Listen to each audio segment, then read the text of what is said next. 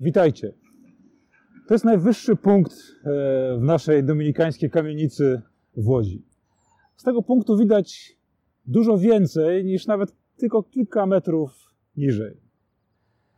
E, pomyślałem sobie, że to jest dobry obraz, który pokazuje Maryję. Bo Maryja to jest osoba, która dzięki temu, że została tak bardzo wyniesiona przez Boga, widziała i widzi więcej.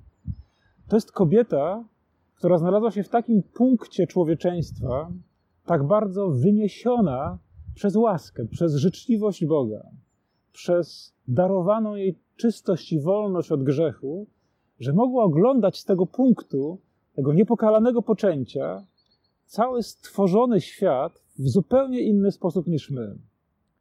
Ale też ona widziała siebie samą jako część tego wielkiego daru Boga. Ten rodzaj e, bycia wyżej od innych bardzo łatwo może stać się powodem pychy.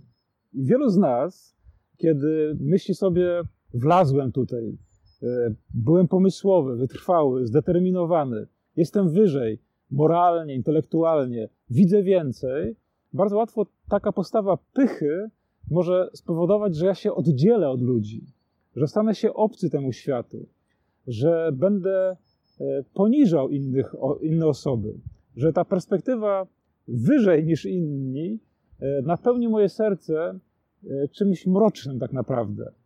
Okradnie mnie z wyrazistości patrzenia, z odkrywania darów Boga, a zamieni mnie w pyszałka.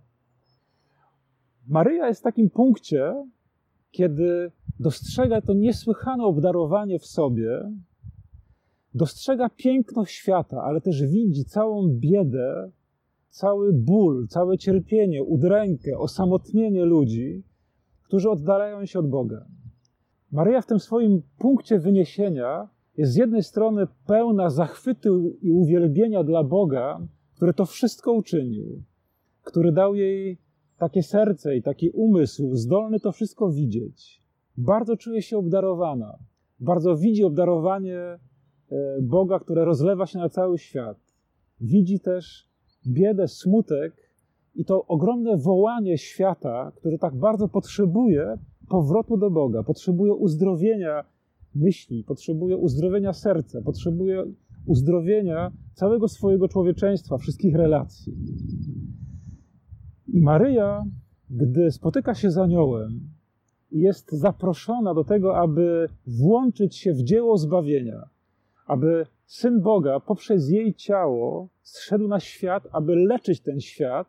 Maryja właśnie z tego punktu obserwacyjnego, z tego widzenia więcej, mówi swoje tak. Pragnę się włączyć właśnie w to niesłychane dzieło.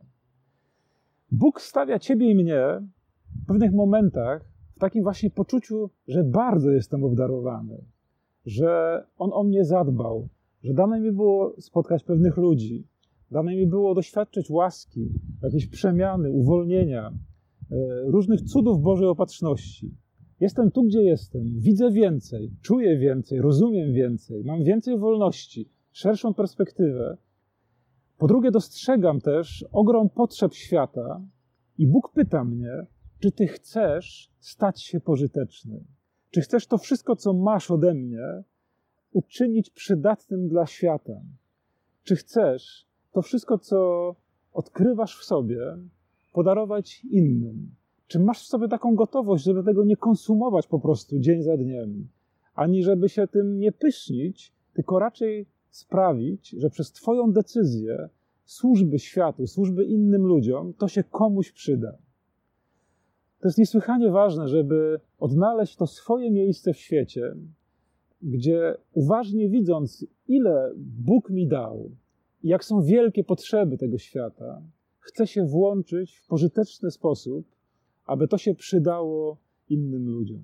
Czy chcesz tego? Czy podejmujesz taką decyzję, aby Twoje życie przydało się tam, gdzie najbardziej w tym momencie jest potrzebne? Twoja wolność, Twoja kreatywność, Twoja miłość, całe Twoje człowieczeństwo, cała Twoja historia, a także wszystkie Twoje marzenia. Czy jesteś gotowy, czy jesteś gotowa oddać w Boże ręce własne życie, aby On uczynił je przydatnym dla całego świata?